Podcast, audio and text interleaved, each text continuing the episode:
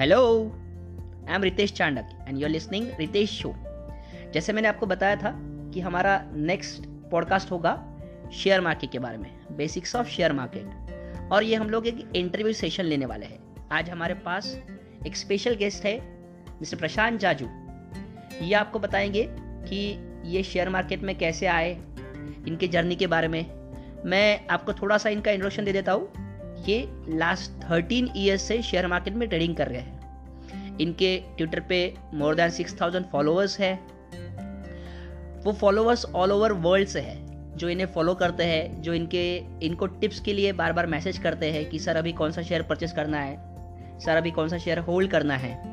So let's share the views of Prashant Jaju hello sir hi hi Ritesh thank you for this opportunity sir हम लोग आपका सबसे पहले तो आपका इंट्रो जानना चाहेंगे कि आपने कैसे? आपका एजुकेशनल बैकग्राउंड बताएँगे थोड़ा? हम्म, रितेश मैं बीकॉम कर चुका हूँ BCom plus LLB Prashant sir आपने एलएलबी किया है बीकॉम किया है। बीकॉम के बाद तो समझ में आता है लेकिन एलएलबी के बाद शेयर ट्रेडिंग ये कैसे क्या इधर कैसे क्या शिफ्ट हो गया? आप आपका एक्सपीरियंस शेयर करना चाहेंगे? हम्म, मैं एक्चुअली एलएलबी के बाद नहीं रितेश मैं बीकॉम से ही शेयर ट्रेडिंग के मतलब आप क्या कहेंगे कि शेयर ट्रेडिंग में इंटरेस्ट था और शेयर ट्रेडिंग में जाने की चाह थी, इच्छा थी। तो शुरुआत ऐसे हुई कि कुछ दोस्त थे बीकॉम में जो शेयर ट्रेडिंग करते रहते थे। रोज़ लाखों की बातें, आज इतने आया इतने गए, करते रहते थे हम सुनते रहते थे सिर्फ़ कुछ दोस्त लोग। तो इंटरेस्ट बढ़ते गया। इंसान स्टडी करते गया गूगल पे सर्च करते गया कि भाई शेयर मार्केट क्या है स्टॉक मार्केट क्या है।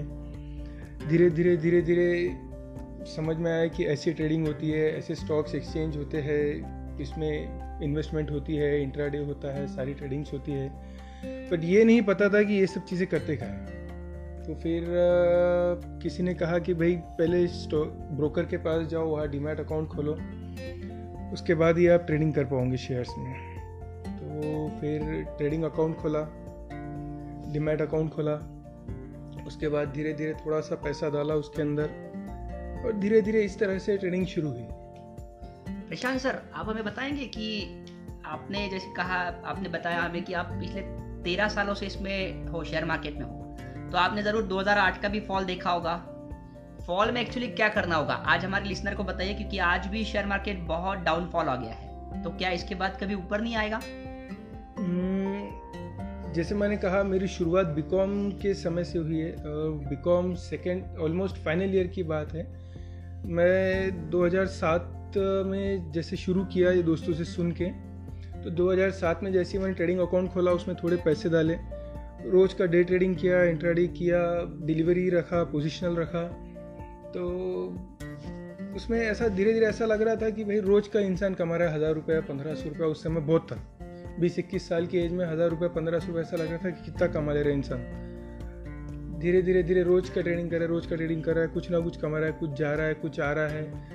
वो बूम मार्केट था और बूम मार्केट में सिर्फ़ और सिर्फ़ बढ़ती ही जा रहा था मार्केट ऐसा लग रहा था कि बहुत ईजी है। भाई, आज पैसा डालो, कल कमाओ। आज पैसा डालो, कल कमाओ। इससे ईजी कुछ भी नहीं है। ईजी मनी है। फिर धीरे धीरे जैसे जैसे वो लेमन सैन ब्रदर्स की न्यूज़ आई 2008 में मार्केट क्रैश होना शुरू हुआ। तो पहले कुछ दिन ऐसा लगा नहीं, चलो ठीक है। बढ़ जाएँगे वापस से। अपनी पोजीशन जो है वो बढ़ जाएँगी, वापस ऊपर आ जाएँगी। वापस कमा लेंगे। तो उसके बाद में धीरे धीरे धीरे धीरे मार्केट पे लोअर सर्किट लगते गए लगते गए लगते गए। ऑलमोस्ट निफ्टी जैसे 6500 के करीब उस वक्त आ गई थी।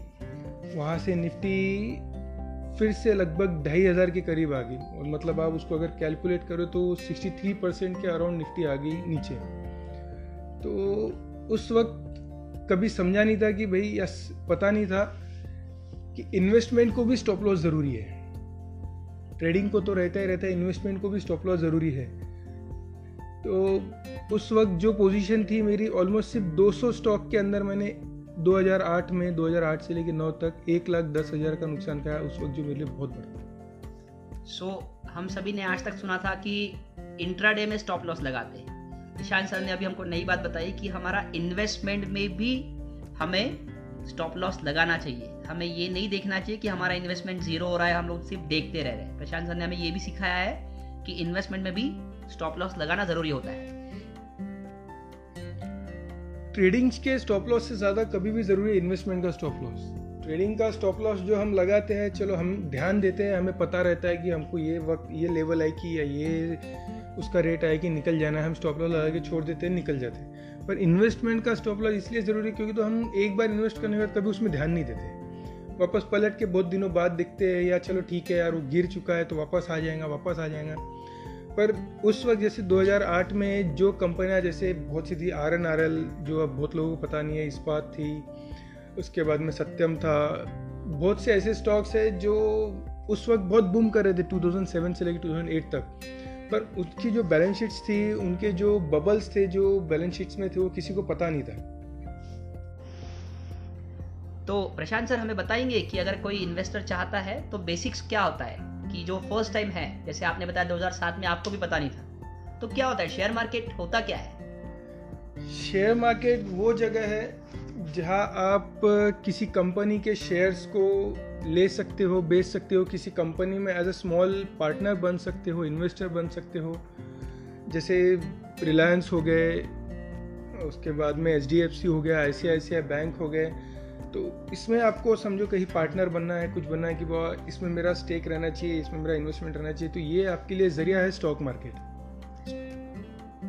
सर हमने काफ़ी सुना है कि कुछ ब्लू चिप कंपनी होती है तो ये क्या होता है? ब्लू चिप्स कंपनीज़ बोले तो वही जो आज निफ्टी फिफ्टी बोलिए या सेंसेक्स थर्टी जो है, उसके अंदर जो वेटेज जिसमें ज़्यादा है प्लस जो कंपनीज़ आज बूम पे है, जैसे रिलायंस अब ब्लू चिप में आ जाएगा। उसके बाद में एच बैंक ब्लू चिप में आ जाएगा।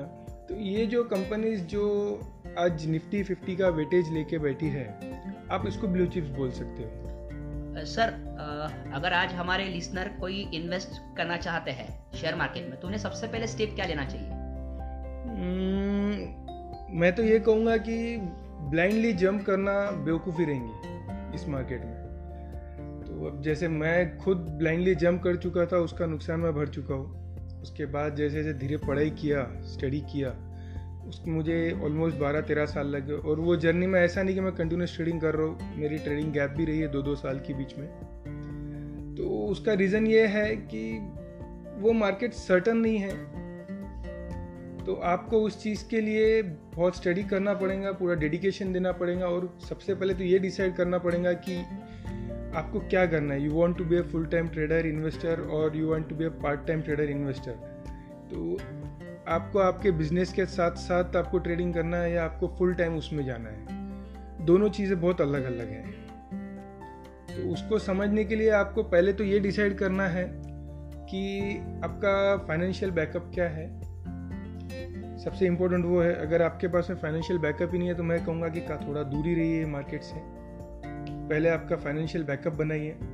या फिर जो बिज़नेस है उसको सेट कीजिए। और अगर फैमिली बिज़नेस काफ़ी अच्छा है या आपका जॉब बहुत अच्छा मिल रहा है, जो कुछ भी है, आप जिस लाइन से जा रहे हो तो वो पहले सेटल कर लीजिए। क्यों तो 20-21 साल की उम्र में ऐसा लगता है, मुझे भी ऐसा लग रहा था कि यार ये सब जो घर वाले कर रहे हैं या जो भाई जॉब कर रहा है, ये सब क्यों कर रहे हैं? रोज़ का जब हज़ार पंद्रह सौ अपने यहाँ कमा ले रहे पर जैसे 2008 का क्रैश आया, फिर समझ में आया कि भाई, नहीं, ऐसा नहीं है। ये मार्केट सिर्फ़ और सिर्फ़ कमाई का नहीं है, इसमें जाने को भी बहुत बड़ा रास्ता है।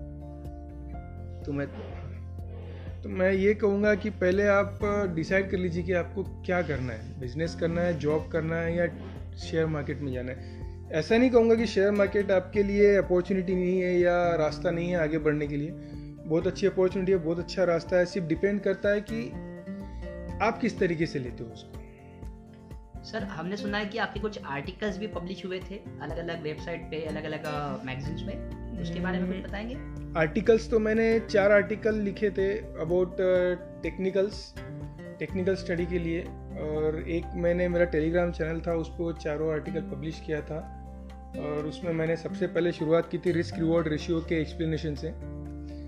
तो वो तो चार आर्टिकल उसके बाद में थोड़ा रुक गया। प्लस मेरा एक इंटरव्यू आया था इन्वेस्टिक डॉट कॉम पर उस पर मैंने मेरी पूरी जर्नी प्लस जो मेरिट्स डीमेरिट्स है स्टॉक मार्केट के उसमें एंट्री करनी चाहिए नहीं करनी चाहिए आपको फाइनेंशियल बैकअप रखना चाहिए नहीं रखना चाहिए रखना चाहिए तो कितना कैसे रखना चाहिए वो पूरा डिटेल दिया वाला है। सर अगर हमारे लिसनर को ये आर्टिकल पढ़ना होगा तो हम लोग कहाँ से इसे देख सकते हैं? सिंपल है। आप ट्विटर पे जाइए प्रशांत जाजू सर्च कीजिए। यवतमाल के स्टूडेंट्स हो तो काफ़ी मेरा चेहरा भी पहचानते ही होंगे तो आपको बहुत सारे प्रशांत जाजू मिलेंगे उसमें मैं एक हूँ। तो आप जो भी सबसे पहला ट्वीट जो है मेरा पिंड ट्वीट है तो वही मेरा इंटरव्यू है आप उस पर से पूरा पढ़ सकते हो। सो so, कहते हैं ना कि ठोकर खुद ने खाना ज़रूरी नहीं है। अगर कोई दूसरा ठोकर खा के आपके साथ एक्सपीरियंस शेयर करते हैं तो वो लाइफ में कभी भी काम में आते। अभी अभी आपने हमारे साथ सुना प्रशांत सर को। उन्होंने अपने तेरह साल का एक्सपीरियंस शेयर किया है। तो दोस्तों डायरेक्टली शेयर मार्केट में नहीं जाना है पहले स्टडी करना है उसके बाद ही उस मार्केट को अप्रोच करना है। सो so, ये था शेयर मार्केट के बारे में एक छोटा सा interview with Prashant sir thank you